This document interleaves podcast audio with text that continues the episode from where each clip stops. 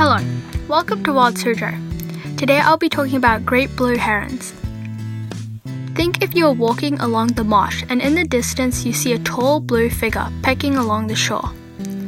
As you go closer, you find out that it is a great blue heron.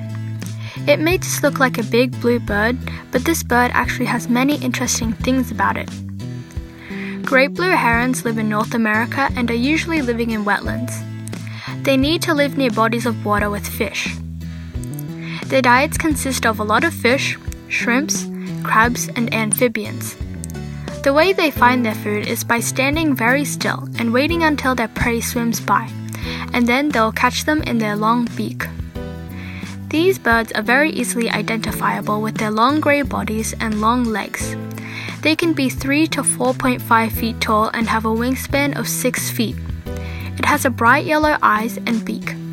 Their feathers can be grey and blue and have brown and black accents on their head.